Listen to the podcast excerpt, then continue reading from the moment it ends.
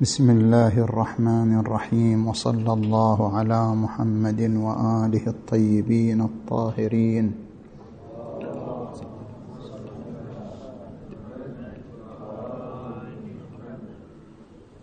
المحاضرة تحت عنوان خطأ الحواس. لا يلغي قيمة العلم.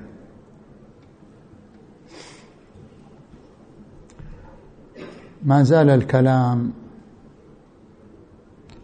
في قيمة المعلومة وأن المعلومة هل هي نسبية أم مطلقة؟ وهل يمكن الاعتماد على المعلومة أي الصورة المرتسمة في الذهن في البناء العلمي أم لا؟ فلذلك من المحاور الأساسية في نظرية المعرفة هي معالجة خطأ الحواس. فإن هذه مأزق ومشكلة تعترض. أي مدرسة تتحدث عن نظرية المعرفة وهي مشكلة أخطاء الحواس. حتى نبين ذلك نذكر اولا أن أخطاء الحواس أمر واقعي ومتعدد وكثير ولكن الكلام في معالجة هذه المشكلة مع الحفاظ على قيمة المعلومات. إن هناك أخطاء كثيرة فيما يدرك بالحواس. كما في استحتساب السراب ماء. الحاسة تدرك السراب ويعتبر الذهن أنه ماء وهو ليس بماء. قطرات المطر تنزل من السماء والبصر يعتبرها خطا واحدا بينما هي قطرات متفرقة كل قطرة بعد قطرة وليست خطا واحدا. إذا أخذ الإنسان الجمره وأدارها يراها الإنسان الآخر أنها دائرية وهي ليست بدائرية الخطأ من الحاسة. القلم تنظر إليه في الهواء تراه مستقيما تجعله في الماء تراه منكسرا أو متمايلا. أنت مثلا تقف في وسط خطين متوازيين. خطين متوازيين تقف في وسطهما تنظر يمينا شمالا تجدهما متمايلين بينما هما متوازيان. أخطاء الحواس كثيرة التي إذا دقق الإنسان رأى أنها واقع لا كلام فيه. أن كثيرا من المعلومات والصور التي ترد علينا عن طريق الحواس هي معلومات خاطئة نتيجة خطأ الحواس. ما هو الأثر العلمي والعملي المترتب على ذلك؟ الكل يعترف بهذا الواقع أن هناك خطأ في الحواس وهو كثير وأن كثيرا من المعلومات التي تصل الإنسان عن طريق الحواس معلومات خاطئة. ما هو الاثر المترتب على هذه الحقيقة التي لا إشكال فيها؟ هنا الجواب. ما في جواب أول؟ هو جواب واحد. الجواب هنا ثلاثة اتجاهات في تحديد الأثر. عندنا ثلاثة اتجاهات اختلفت. في تحديد الأثر العملي والعلمي المترتب على الاعتراف بخطأ الحواس. هنا عندنا اتجاهات ثلاثة. الاتجاه الأول هو الاتجاه السفسطائي. هذا الاتجاه ماذا يقول؟ محصله محصل هذا الاتجاه. هناك فرق بين العلم الحضوري والعلم الحصولي. العلم الحضوري حضور المعلوم بنفسه. لدى العالم من دون واسطة بين العلم والمعلوم. كعلمي بنفسي علمي بأفكاري علمي بإحساساتي. كل ما هو منطو داخل نفسي فأنا أعلم به بلا واسطة.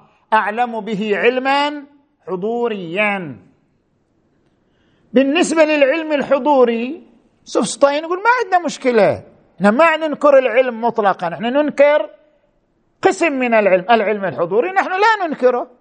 الإنسان لديه علم بنفسه بأفكاره بأحاسيسه.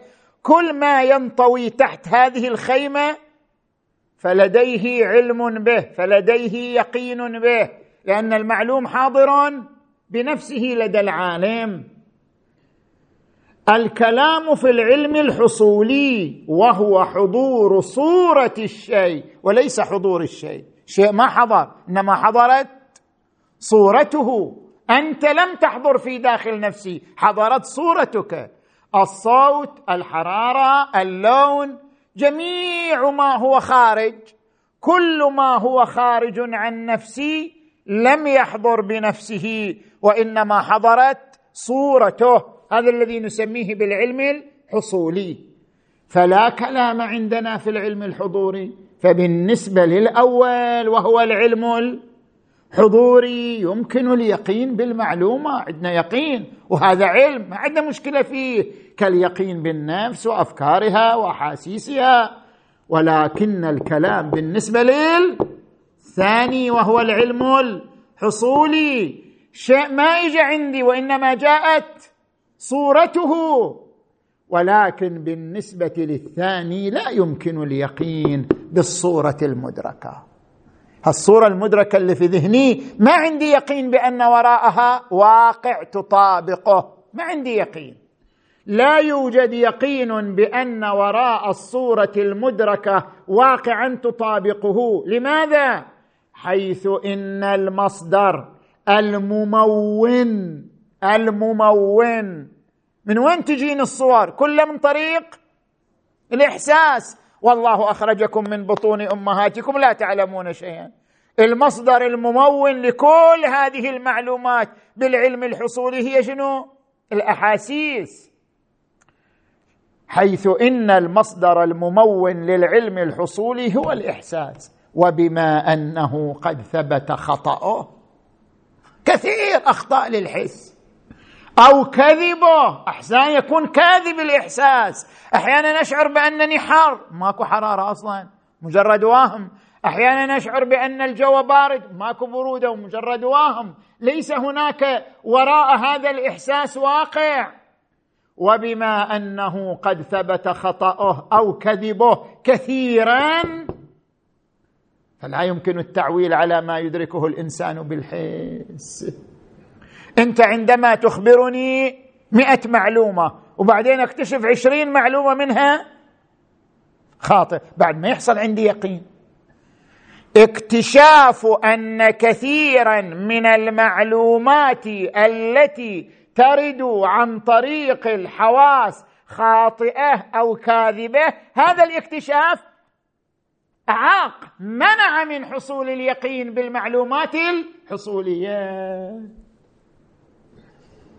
خلاص. فلا يمكن التعويل على ما يدركه الإنسان بالحس والنتيجة شنو؟ أنه لا دليل على وجود واقع وراء الحس ما دام الحس يخطئ ويكذب من وين أنا كيف أضمن أن هناك واقع وراء هذا الحس اذا لا دليل على وجود واقع وراء الحس كي يبنى على ذلك؟ وجود العلم الحصولي. أن والله عندنا علوم حصولية وأن هذه العلوم الحصولية لها قيمة ابدا. بعد اكتشاف الأخطاء لم يثبت وجود شنو؟ واقع. وراء هذه المعلومات الحصولية وإذا ما ثبت وجود واقع اذا أصلا وجود علم. هذا محل تأمل لعل هذا كله شنو؟ جهل مركب أصلا. وين تثبت العلم؟ كيف نضمن أن هذه الصور علم؟ لعلها جهل مركب أصلا. وإذا احتملنا أنها جهل مركب ليس وراءه واقع فقدت المعلومات الحصولية شنو؟ قيمتها العلمية والعملية. هذا الاتجاه وين؟ السفسطائي. ممتاز.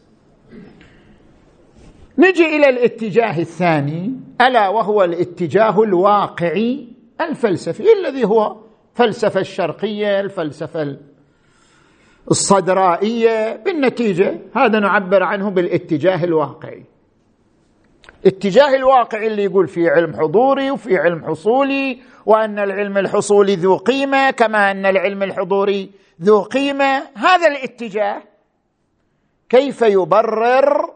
شنو؟ خطأ الحواس. كيف يحافظ على قيمة العلم؟ من جهة هو يقول هناك علم حصولي وهذا العلم الحصولي له قيمة. كيف كيف يثبت وجود العلم ويحافظ على قيمته؟ مع أنه يعترف بهذه الحقيقة ألا وهي خطأ الحواس؟ وبيان ذلك ضمن أمور. الأمر الأول في حقيقة العلم وحقيقة العلم تتألف من عنصرين. لابد ندرك اولا ما هو العلم حتى نشوف بعدين خطأ الحواس يضر بالعلم. لو لا ما هو العلم؟ يقول العلم متألف من عنصرين. عنصر الأول إن منشأ الآثار العملية هو المعلوم بالعرض وهو الموجود خارجا كالنار والورد دون المعلوم بالذات وهو الصورة. الآثار تترتب على النار اللي في الخارج لو على صورة النار اللي في ذهني. طبعا الآثار تترتب على النار الموجودة في الخارج صورة النار في ذهني ما تحرق. الذي يحرق النار الخارجية. النار التي يترتب عليها الأثر من إفاضة الحرارة والإحراق. النار الواخ النار الخارجية. لا. صورة النار التي في ذهني. زين. يعني شنو؟ كما يعبرون في الفلسفة المعلوم بالعرض لل للمعلوم بالذات. المعلوم بالذات هو الصورة. النار الخارجية معلوم بالعرض المعلوم بالذات ما يترتب عليه أثر. الذي يترتب عليه الأثر هو المعلوم بالعرض الورد. واحد يتصور صورة ورد ويرتاح يقول شلون ريحتها طيبة؟ ورد طائفي محمدي. هذه مجرد صورة. الذي يترتب عليه الأثر وهو الرائحة العطرة الطيبة هو الورد الخارجي لا صورة الورد. المعلوم بالذات لا يترتب عليه الأثر وإنما يترتب الأثر على المعلوم بالعرض. زين. لكن ذلك شو تريدوا تقولوا بهالكلام؟ أخاف تريدوا تنكروا العلم. شوي شوي من هالكلام. عندما تقولون بأن الأثر يترتب على الواقع الخارجي ولا يترتب على الصورة يعني الصورة مو علم. يعني الصورة مجرد شبح. شلون الإنسان إذا رأى شبحا من بعيد؟ أنا الآن أشوف شبح من بعيد. بس ما أدري هذا إنسان حيوان خيال ما أدري. هل هذا علم؟ لا.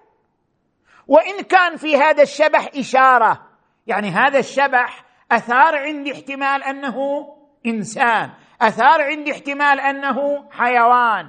شبح مشير. لكن رؤية الشبح المشير ليست بعلم. هل الصور المرتسمة في الذهن من قبيل الشبح المشير؟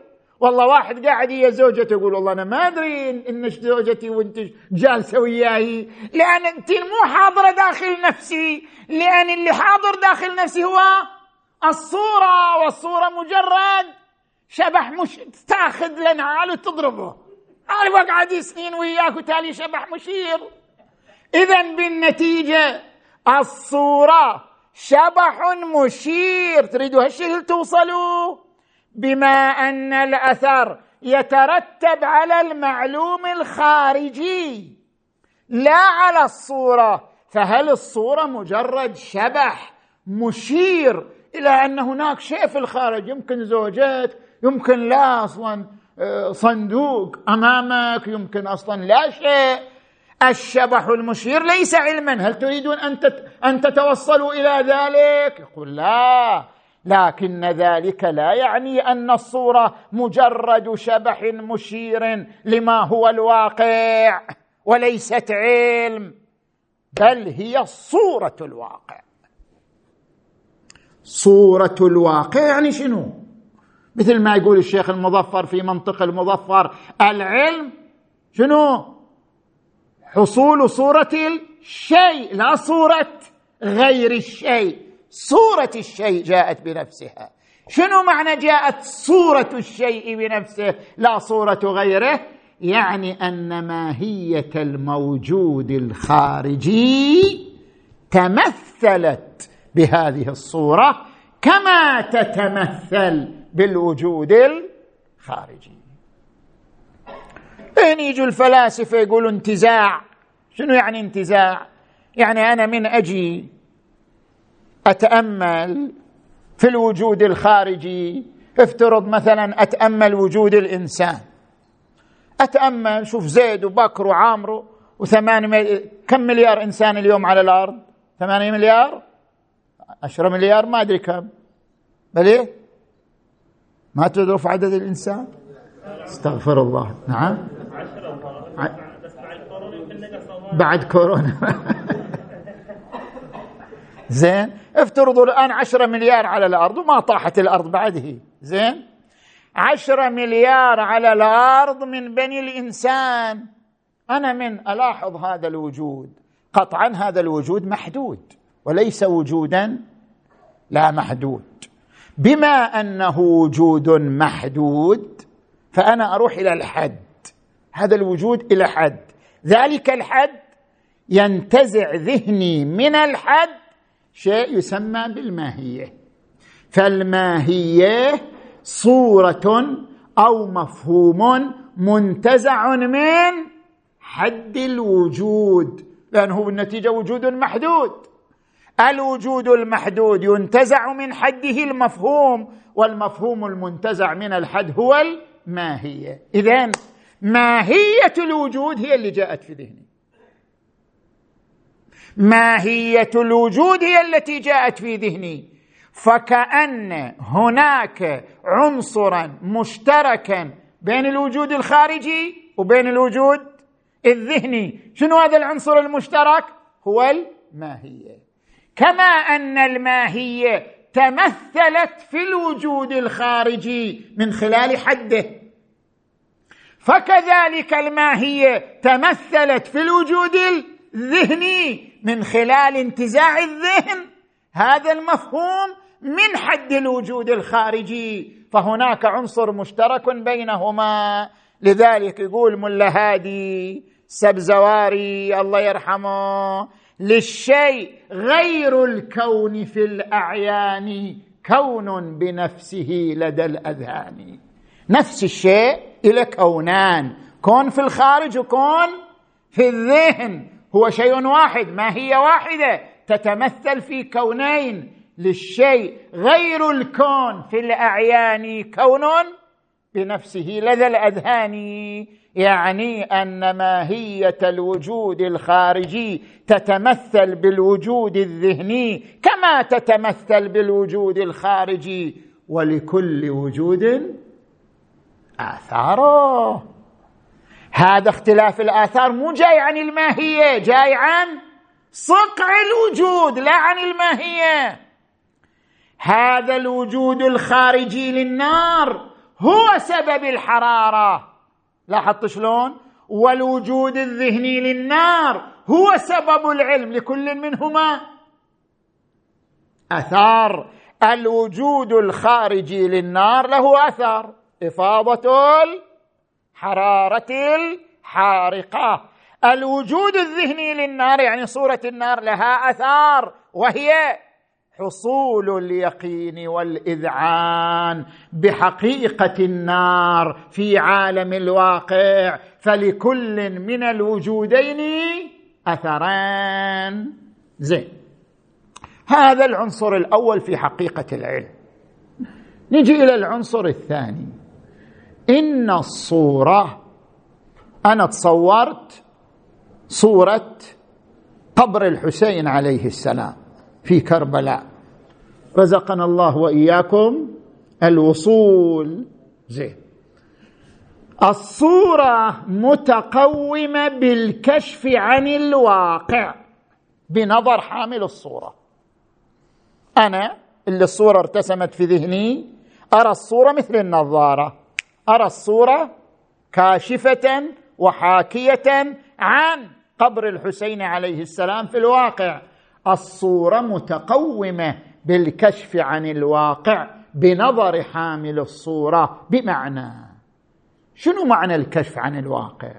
هل الكشف شيء والصورة شيء آخر؟ يقول لا ترى الكشف ذاتي للصورة. لا تكون الصورة صورة حتى تكون كاشفة وحاكية. لا يكون الوجود الذهني وجودا كي حتى يكون كاشفا وحاكيا. الكاشفية والحكائية عنصر ذاتي للصورة. إنما إذا الصورة كاشفة اذا لابد هناك لابد هناك منكشف. شلون كاشفه ولا منكشف؟ هذا خلف. كاشفه يعني وجود منكشف. اذا متى ما قلنا إن من الخصائص الذاتية للصورة وجود إن متى قلنا إن من الخصائص الذاتية للصورة؟ الكشف. فلازم ذلك أن هناك منكشف واقع منكشف. هذا يسموه لازم شنو؟ في المنطق منطق المظفر يسميه لازم بين بالمعنى الاخص في لازم غير بين وفي لازم بين بالمعنى الأعم وفي لازم بين بالمعنى الأخص شنو يعني لازم بالبين بالمعنى الأخص يعني بمجرد أن تتصور الملزوم تتصور اللازم. تصورت الكشف حالا تتصور وجود منكشف. واللازم البين لذلك الكشف وجود واقع منكشف بالصورة. كما نجيب مثال كما أن الناطقية ذاتية للإنسان. كون الإنسان حياة ناطقة الناطقية عنصر ذاتي للإنسان. أتصور الإنسان اتصور الناطقية. بمجرد اتصور الناطقية لازم الناطقية وجود لغة.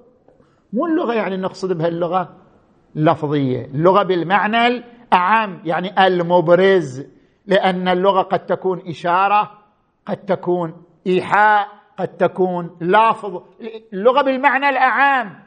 وجود الناطقية لدى الإنسان يعني أن هناك لغة يعني هناك مبرز للمعنى. ولو كان ذلك المبرز شنو؟ اشارتان خش هذا الأمر الأول حقيقة العلم. فهمناه. العلم الصورة الكاشفة عن الواقع. التي تعني وجود واقع منكشف بها بحسب اللازم البين بالمعنى الاخص لكن هذا لا يعني أن العلم تترتب عليه آثار الوجود الخارجي. لما؟ لأن لكل وجود آثاره الخاصة به. كل هذا فهمناه. الآن يجيك واحد سفسطائي قاعد قبالك يقول هالهدرة على ويش؟ جيب لي دليل على وجود العلم. يوا! العلم الحضوري آمنا به. أنا أعلم بنفسي لأن المعلوم حاضر بنفسه لدى العالم. أما العلم الحصولي أعطني دليلا على وجوده أن هناك علما حصوليا.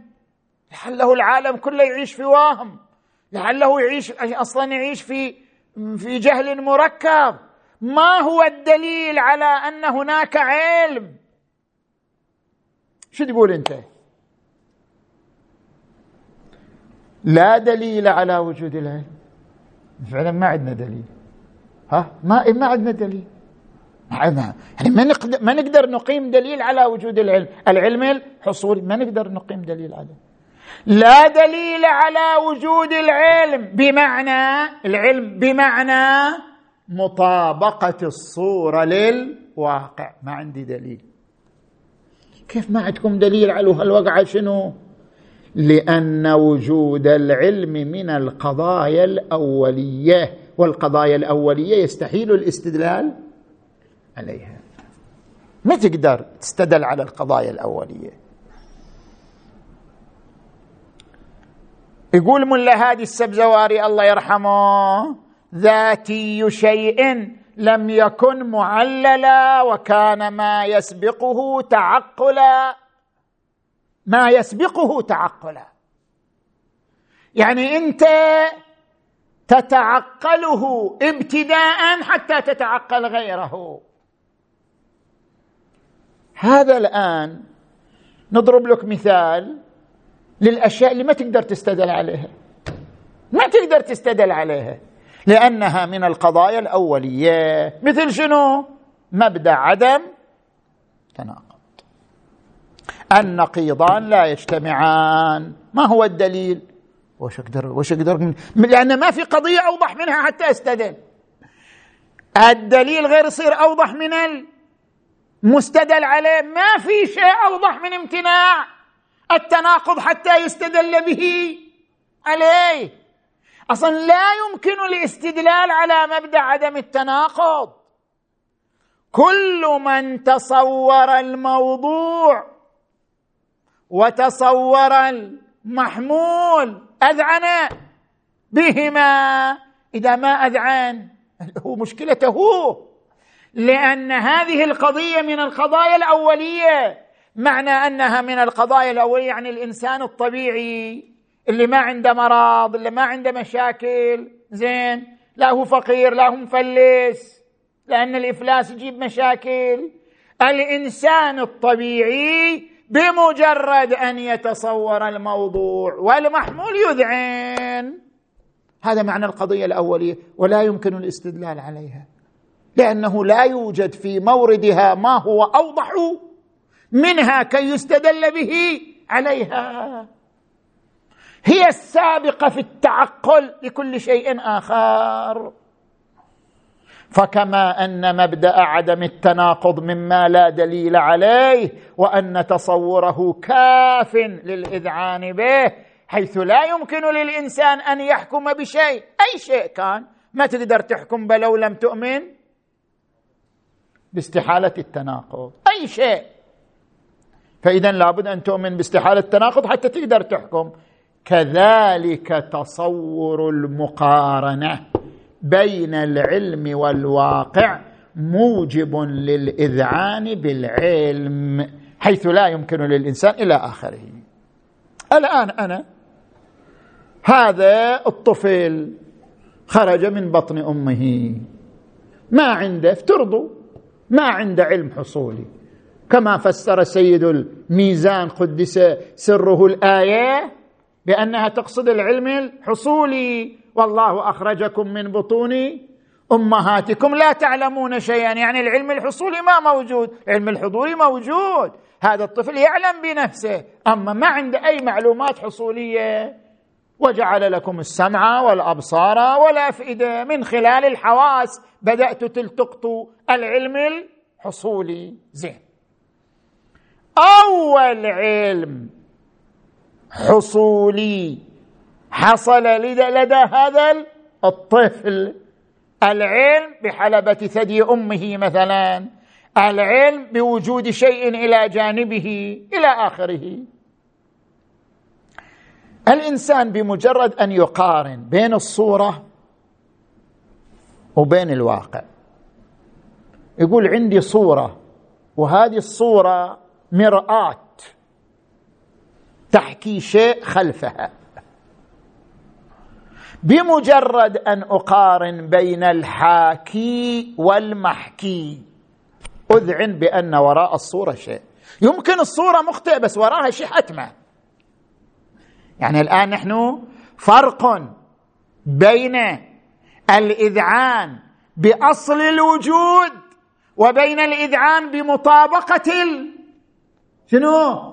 الموجود للصورة. إحنا الآن نتكلم عن أصل العلم يعني الإذعان بأصل الوجود بمجرد أن أقارن بين الصورة وبين شيئين أحكم بأن وراء الصورة شيء. يمكن الصورة ما تطابقه تماما بس هناك شيء. العلم أو الإذعان بأن هناك شيء وراء الصورة هذا من القضايا. شنو؟ الأولية التي تخطر في ذهن الإنسان بمجرد أن يتصورها. وهذا اللي عبرنا عنه في حقيقة العلم أن كاشفية الصورة عنصر ذاتي للصورة. كذلك تصور المقارنة بين العلم أي الصورة والواقع موجب للإذعان بالعلم. شنو المنبه عليه؟ قلنا ما يصح الاستدلال وإنما نطرح منبه وليس دليل. شنو المنبه؟ المنبه لا يمكن للإنسان أن يتعامل مع كل مناحي الحياة من دون من دون وجود علم حصولي حتى لو تريد تتعامل مع إيدك ما تقدر. لأن العلم باليد بالنتيجة شنو؟ علم حصولي مو علم حضوري. حتى اليد هي خارج أفق النفس. حتى اللسان هو خارج أفق النفس. حتى مضغ الطعام هو خارج أفق النفس. كل ذلك هو من الخارج. كل ذلك العلم به علم حصولي. فإذا كان العلم بالمضغ علم حصو علما حصوليا فحينئذ بما أنه علم حصولي ما تقدر تتعامل به. لا يمكن للإنسان أن يتعامل حتى مع لسانه فضلا عن الأشياء الأخرى. لما؟ ما لم يؤمن بوجود علم حصولي يعني ما لم يؤمن بمطابقة الصورة للواقع. هذا منبه على واقعية العلم الحصولي. زين هذا الأمر الثاني. نجي إلى الأمر الثالث. نرجع إلى ما ذكره السفسطائيون. الله يهديهم إن شاء الله. ادعوا. نرجع إلى ما ذكره السفسطائيون. الذين قالوا لا ما في دليل على وجود علم فضلا عن أن له قيمة. إن دليل الاتجاه السابق الذي يقول لا حقيقة للعلم الحصولي يعتمد على وجهين. الوجه الأول اللي إحنا عرضناه الآن قبل شوية الوجه الحسي وهو التشبث بأخطاء الحس. ولكن هذا الدليل أو هذا الوجه ممنوع نقضا وحلا. أما النقد. من وين عرفت أن الحس مخطئ؟ كيف عرفت؟ أنت ما عندك علم؟ ما تؤمن بالعلم؟ ولا تؤمن بوجود العلم كيف عرفت أن الحس مخطئ؟ كيف؟ يلا قول كيف عرفت؟ ما عندك إلا الصور. كيف عرفت أن هذه الصور مخطئة؟ غير غير غير يجيب لي صورة ثانية. نفس الشيء. كل من يتحدث يا يجيب لي صورة. ما في شيء غير الصور عندي. لا زاد عندي غير صور. خزانة صور بس ما عندي شيء ثاني. كيف عرف فإذا لابد أن تؤمن بوجود واقع والصورة أخطأت. الواقع لذلك أدركت أن الحس مخطئ فأنت أنكرت العلم بناء على العلم. تسلمت بالعلم بعدين أنكرت العلم. وهذا نفس اللي ذكرنا في التناقض. قلنا من ينكر التناقض هو؟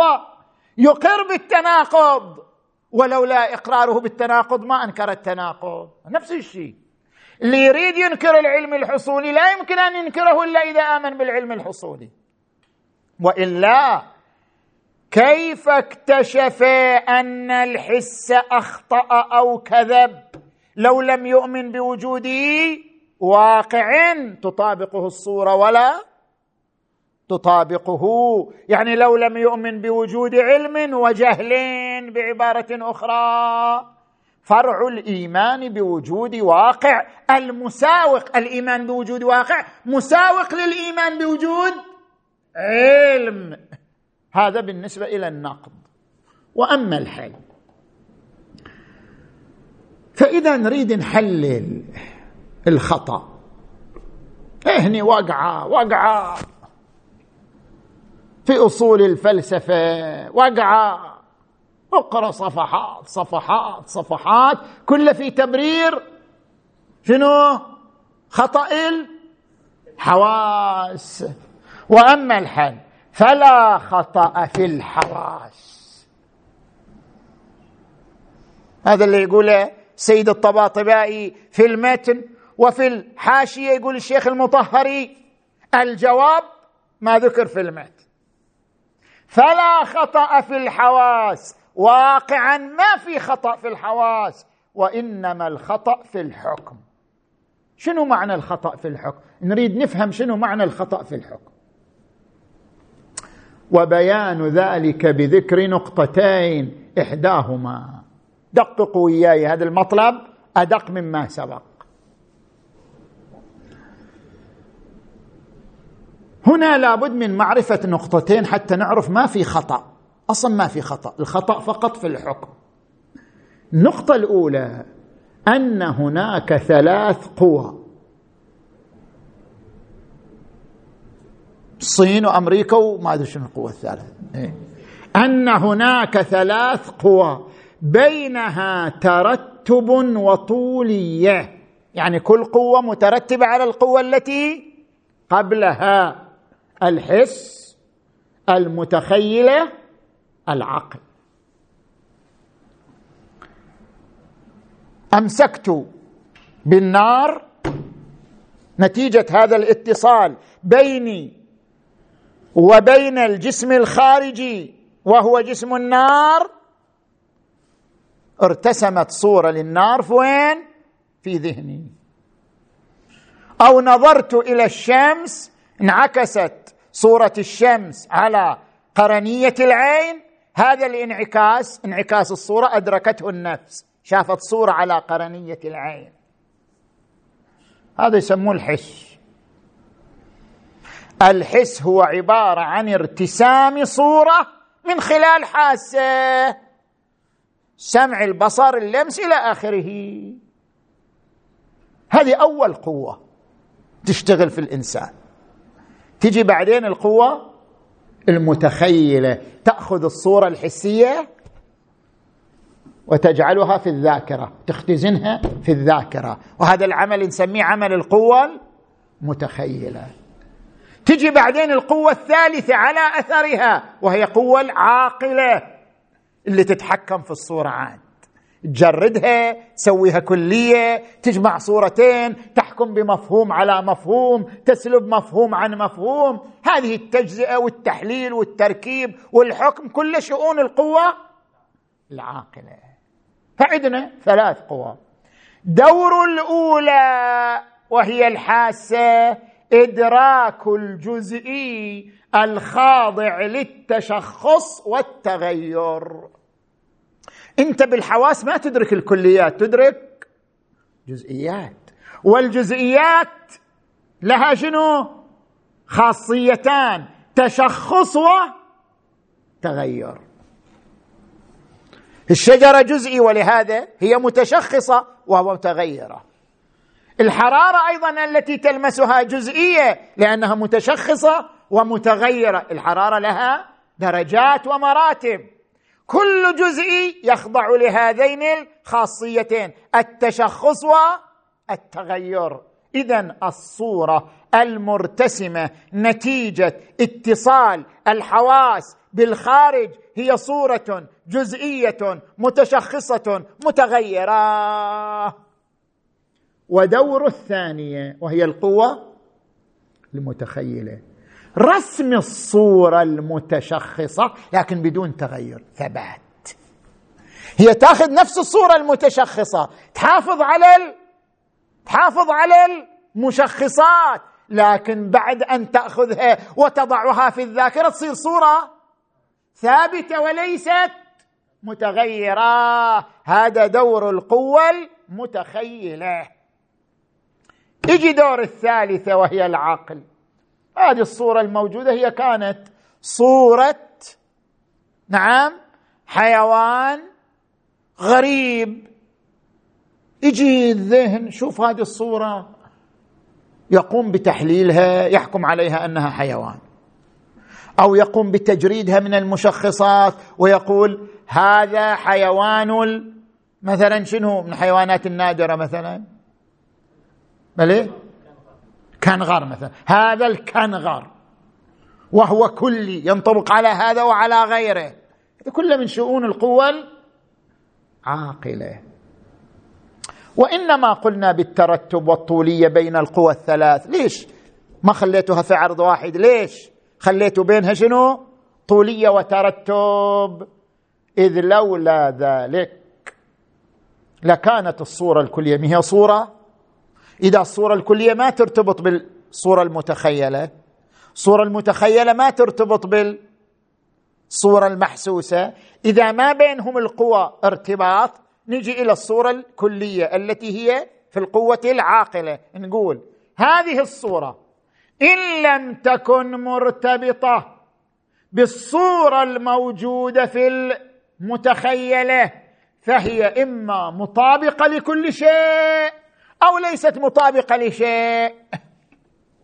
وكلاهما خلاف الوجدان. أن تقول الصورة الثالثة التي هي الصورة الكلية مطابقة لكل شيء قطعا مين مطابقة لكل شيء. أنا الآن اللي الصورة اللي في ذهني صورة كنغر. صورة الكنغر ما تنطبق على صورة المسجل. بالوجدان لا تنطبق. فاذا هي ليست مطابقة لكل شيء.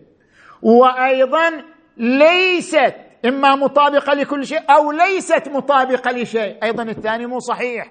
أرى أن هذه الصورة تنطبق على صورة معينة موجودة في القوة المتخيلة.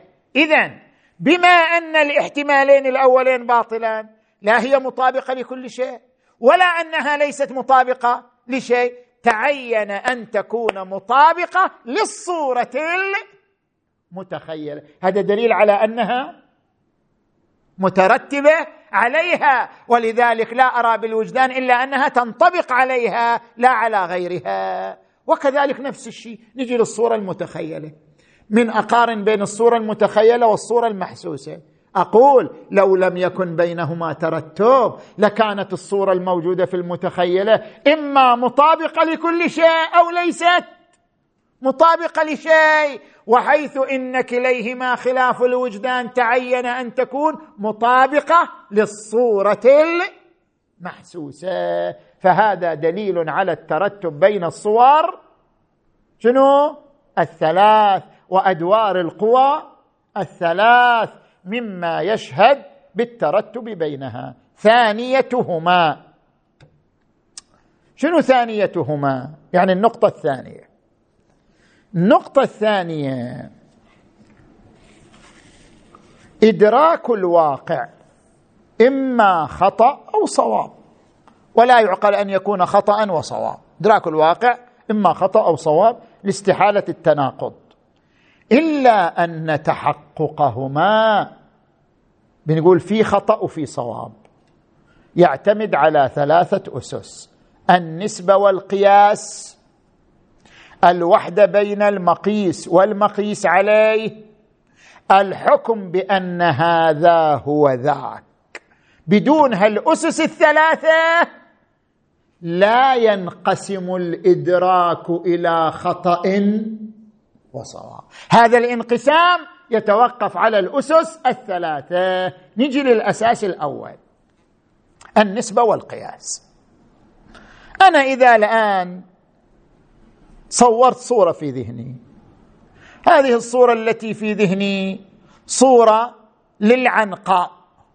قول العنقاء حيوان مفترض ما في ما في حيوان اسمه العنقاء. بس أنا أتصور في ذهني صورة سمعت يقولوا العنقاء العنقاء وتصورت صورة في ذهني. زين. هذه الصورة أنا أدري أنها الصورة ما لها واقع. هذه الصورة لا أنسبها إلى شيء. ولا أقيسها إلى شيء بل هي صورة مرتسمة في ذهني أتأمل فيها من دون نسبة ولا قياس. هل هي خطأ أو صواب؟ لا خطأ ولا صواب. أنت غير قاعد تتأمل في صورة. هذا لا لا, لا خطأ ولا صواب. لأنك لم تنسب الصورة لشيء وراء الصورة. ولم تقسها على شيء وراءها. فاذا هنا لا خطأ ولا صواب. انجي إلى العنصر الثاني أو الأساس الثاني. الوحدة بين المقيس والمقيس عليه. لازم تصير بينهم وحدة. إذا ما بينهم وحدة والله أنا أتصور صورة مثلا قبر الحسين عليه السلام في كربلاء. هذه صورة. أقوم اقيسها على شيء آخر. اقيسها على شنو؟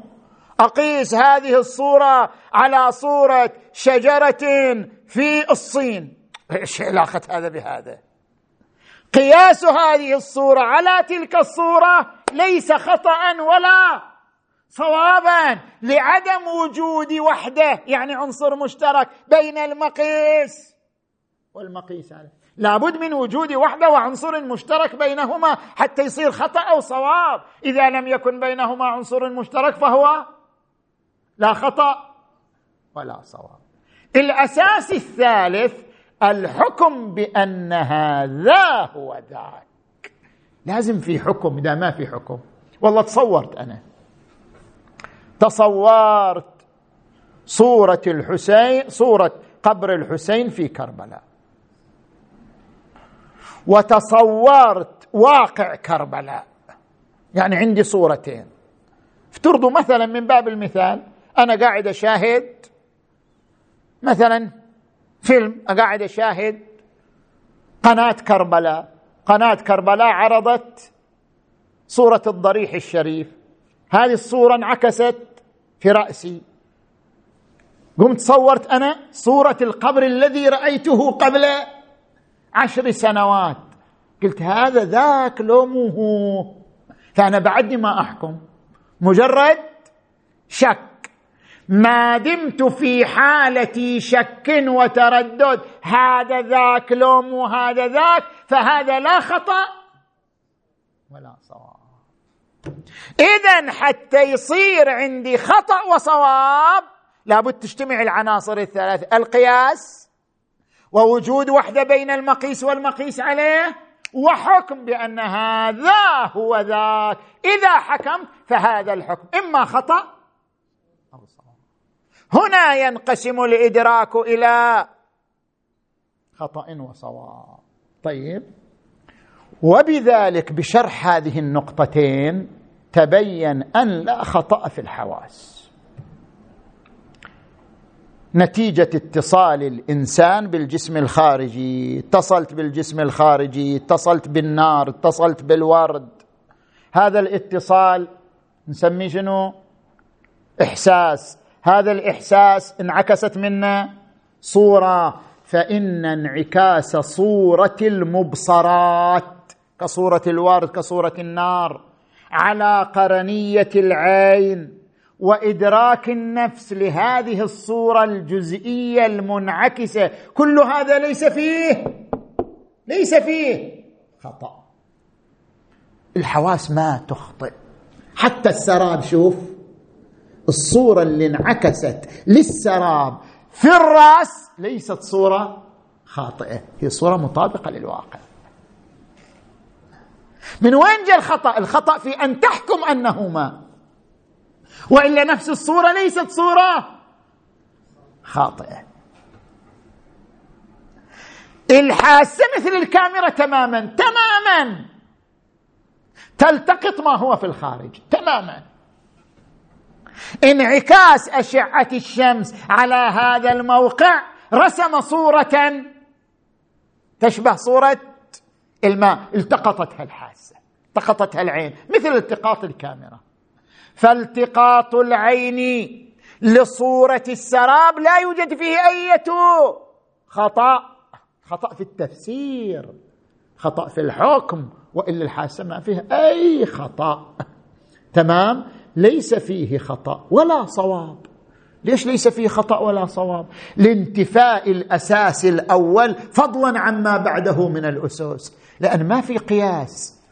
الإحساس مو شغله يقيس وما يقيس. من هو اللي شغله يقيس وما يقيس؟ القوة عاقله أما الإحساس مو شغله يقيس الإحساس مجرد كاميرا يلتقط صور بس. فبما أنه يعتبر في انقسام الإدراك إلى خطأ وصواب وجود أسس ثلاثة أولها أن تقيس الصورة إلى شيء والإحساس ليس فيه. قياس وإنما مجرد التقاط اذا لا يوجد فيما يلتقطه الحس. لا خطأ ولا صواب. لانتفاء الأساس الأول فضلا عما بعده من الأسس. جتنا المتخيلة. أخذت هذه الصورة اللي التقطتها كاميرا العين وخزنتها في وين؟ في الذاكرة. خرجت عن كونها متغيرة إلى كونها ثابتة كما لا خطأ في المتخيله أصلا. فإنها وإن حققت الأساس الأول حققت الأساس الأول في أي شيء؟ وهو النسبة والقياس بين أجزاء الصورة. المتخيله مو شغلتها تلتقط تتحكم. تاخذ الصورة وتشوف النسبة بين أجزاء الصورة. تقول هذا الجزء أكبر من هذا شلون الانسان يشوف صورة أمامه فوتوغرافية ويتأمل فيها؟ يقول هذا الجزء أكبر هذا الجزء بعيد عن هذا الجزء هذا الجزء أقرب هذا الجزء متحرك هذا الجزء ساكن. هذه كلها أحكام كلها أحكام وقياسات. كلها تقوم بها الصورة عفوا القوة المتخيله فإنها وإن حققت الأساس الأول وهو النسبة والقياس بين أجزاء الصورة نفسها. من حيث الكبر والصغر من حيث الحركة والسكون من حيث القرب والبعد. هذه كلها أشياء تحكم بها القوة المتخيلة على الصورة التي التقطتها القوة الحاسة ولكنها لم تتوفر على الأساس الثالث وهو الحكم بأن هذه الصورة المحسوسة مطابقة للخارج أو غير مطابقه هي ساكتة ما لها شغل القوة المتخيلة؟ شغلة القوة المتخيلة القياس بين أجزاء الصورة لا القياس بين الصورة وبين الواقع الخارجي. اذا أيضا ما في خطأ في القوة المتخيلة لأنها لم تتوفر على الأساس الثالث. كما إهني وصلنا إلى سيد صاحب الميزان وش يريد يقول هذه المشكلة اللي إحنا نتأمل فيها ويا صاحب الميزان. قال كما لا خطأ في دور القوة الثالثة. حتى القوة العاقلة اللي حكمت ما في خطأ. كما لا خطأ في دور القوة الثالثة فإنها وإن قامت بالحكم. شلون يعني قامت بالحكم؟ قالت هذا ما. حكمت على السراب بأنه ما. يعني القوة العاقلة هي التي جاءت بالتفسير هي التي نطقت بالحكم. كما لا خطأ في دور القوة الثالثة فإنها وإن قامت بالحكم بعد المقارنة بين الصور المختزنة في الذاكرة اللي المتخيله اختزنتها. تمام؟ وما في الخارج. والحكم باتحادهما قالت هذه الصورة ماء. إلا أن الحكم فعل إيجادي من أفعال النفس. والفعل بما هو فعل. لا خطأ ولا. لا خطأ ولا. صواب. أنا الآن حركت يدي. هذا خطأ له صواب معنى خطأ وصواب غير فعل من أفعالي. الحكم فعل من أفعال القوة العاقلة. الحكم فعل من أفعال القوة العاقلة دور من أدوار القوة العاقلة. تقول هذه الصورة المختزنة في الذاكرة ماء. هذا الحكم هي عملية إيجادية والفعل الإيجادي لا خطأ ولا صواب. إلا أن الحكم فعل إيجادي للناس والفعل بما هو فعل لا خطأ فيه. عجل وين الخطأ؟ وأنا أدري أن هذه الصورة خطأ جزما وليست ما ومن الخطأ الحاسة ما فيها خطأ المتخيلة ما فيها خطأ القوة العاقلة ما فيها خطأ. من وين جاء الخطأ؟ يقول وإنما الخطأ اللي قلنا الخطأ في الحكم هذا معنى الخطأ في الحكم. وإنما الخطأ في عدم تطابق ما نتج عن القوة الثالثة مع ما نتج عن القوة الثانية والأولى. الأولى التقطت صورة والمتخيلة اختزنتها. وجدت القوة الثالثة قالت هذا ماء وين الخطأ؟ يقول الخطأ في عدم التطابق. لأن القوة الثالثة إذا قالت هذا ماء من وين تجيب الكلام؟ لأن عندها صورة الماء مخزونة. القوة الثالثة عندها صورة الماء مخزونة. وقارنت بين هذه الصورة التي احتفظت بها المتخيلة وبين صورة الماء الموجودة عندها وقالت هذا هو ذاك. هذا ماء ما قامت به القوة المتخيلة لم يتطا عفوا ما قامت به القوة العاقلة من القول هذا ما لم يتطابق مع الصورة المختزنة للماء في الذاكرة. فنتيجة عدم التطابق بين دور القوة الثالثة ودور القوة الثانية وهي القوة المتخيلة قلنا حصل خطأ. فلا الخطأ في دور القوة الأولى ولا الخطأ في دور القوة الثانية ولا الخطأ في دور القوة الثالثة. الخطأ عدم نتج عن عدم التطابق بين الصورة الموجودة في القوة العاقلة والصورة الموجودة في القوة المتخيلة عدم تطابق ما نتج عن القوة الثالثة مع ما نتج عن القوة الثانية والأولى لا في دور أية قوة من القوى الثلاث. وبالتالي لا يصح القول بأن خطأ الحواس مانع من ولادة العلم الحصولي. يعني الخواص ما الحواس ما تخطئ. كيف تعيق العلم الحصولي؟ القوة المتخيلة ما تخطئ. كيف تعيق العلم الحصولي؟ القوة العاقلة ما تخطئ. كيف تعيق العلم الحصولي؟ وإنما الخطأ هذا أمر قهري حصل عن عدم تطابق هذا مع هذا. فكيف تقولون بأن خطأ الحواس منع من وجود العلم الحصولي ومنع من قيمته؟ والحال بأنه لا خطأ في البين. جاوب يا حج مهدي. ولكن هذا التحليل لا يدفع الإشكال. إشكال بعد قاعد. ولكن هذا التعليل لا يدفع الإشكال السفسطائي. فإنه بغض النظر عن تحديد منطقة الخطا وين الخطأ؟ ما يهمنا الآن وين الخطأ إحنا؟ خطأ في الحاسة خطأ في المتخيلة. خطأ في العاقلة خطأ في أمر قهري. حصل. ما يهمنا الآن تحديد؟ منطقة الخطأ فإن النتيجة واحدة وهي عدم اليقين بما يرد عن طريق الحس. ما عندنا يقين. والله تقول ترى الخطأ في عدم جهنم أنا شكاري في الموضوع؟ المهم في خطأ.